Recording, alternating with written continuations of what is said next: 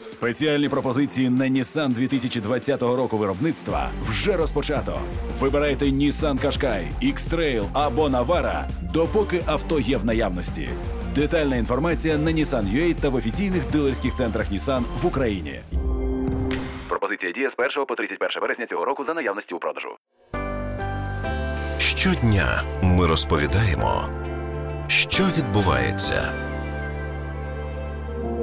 Ціна щастя в Україні 11 тисяч 301 долар на рік, і це найдешевша вартість серед країн Європи. Про це пише видання The Telegraph, посилаючись на дослідження американської компанії Expensivity, яка досліджує особисті фінанси. Ціна щастя визначається сумою, за якої людина досягає задовільної якості життя, і за якою гроші вже не можуть зробити її щасливішою. Цю точку насичення обраховували за даними Світового банку щодо купівельної спроможності валюти і вартості життя у різних країнах. Як мозок реагує на гроші та чи можна все ж таки купити на них щастя? Ми говоримо із патофізіологом Віктором Досенком.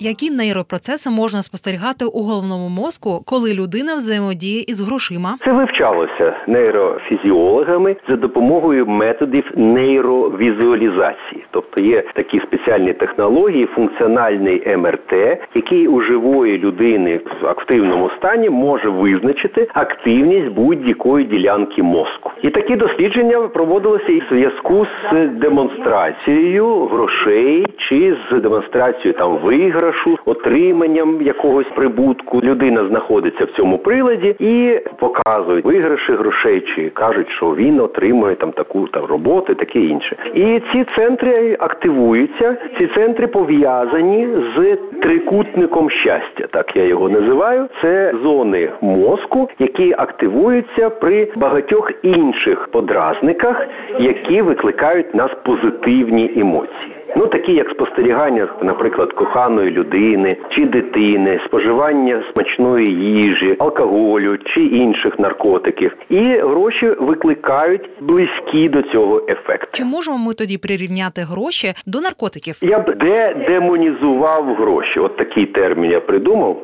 Де-демонізація. Гроші прийнято вважати якимось злом, що люди там вбивають за гроші, роблять погані вчинки, продаються за гроші і таке інше. Насправді гроші це еквівалент добра. Маючи гроші, ми можемо купити їжу, а їжа це добро. Ми можемо купити щось смачненьке, ми можемо купити собі авто, квартиру, подарунки. Тобто це все еквіваленти добра. Добро, звісно, що викликає нас позитивні емоції. Наш мозок дуже швидко обробляє цю інформацію, коли він бачить пачку доларів. Він одразу це трансформує в те, що він хоче. Тому це і викликає аналогічні емоції, як і споживання там дуже смачної їжі, чи контакти з коханою людиною. Ну, у жінок було цікаве дослідження датських дослідників, які аналізували ймовірність отримання оргазму в залежності від чого. Вони взяли групу для дослідження саме жінок, які інколи отримували оргазм, а інколи ні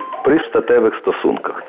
І от саме цю групу жінок вони опитували детально, від чого це залежало. Виявилося, причому в різних популяціях жінок, що ймовірність оргазму дуже чітко корелювала з матеріальним положенням партнера. Тобто, чим більш заможним був партнер жінки, тим більша ймовірність отримання задоволення. А чим це можна пояснити? Сексуальний контакт передбачає можливе там отримання потомства, а це потомство потрібно годувати. А якщо будуть голодувати діти, якщо не буде грошей у цього чоловіка, нічого доброго від цього очікувати не потрібно. Чи реагує наш мозок однаково на суму 300 гривень та 300 тисяч гривень? Для когось 300 гривень це багато, для когось 300 тисяч доларів це зовсім небагато. Тобто це дуже суб'єктивно залежить від матеріальних статків певної людини і взагалі уявлень про статки в певній країні. Для китайця це одна сума, для індусів це інша, для якоїсь ще більш бідної країни це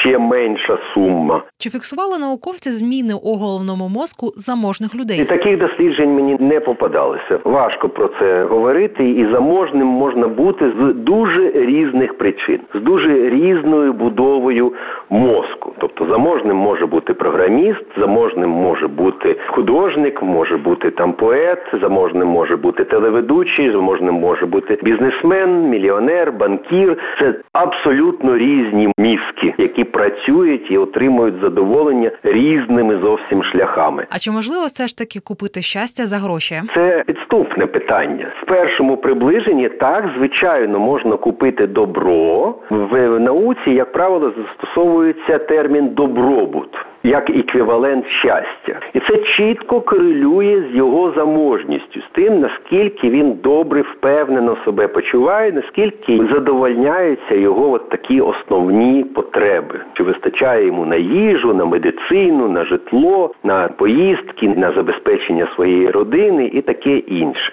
І в цьому плані, ну так, можна купити оцей well-being, добробут саме за гроші. Але в цьому випадку ми стаємо дуже залежними від оцих статків, від наявності грошей. І тому я б закликав шукати джерела щастя, які не залежать від біологічних факторів, які не залежать від наявності грошей. Гроші сьогодні є, а завтра їх немає. Сьогодні у вас є класна робота, завтра немає. І що ви після цього станете нещасним? Це дуже небезпечно розраховувати, що щастя можна купити. Його можна купити, але це ризикований шлях. Краще відкрити джерела, які дають вам щастя, задоволення незалежно від наявності грошей.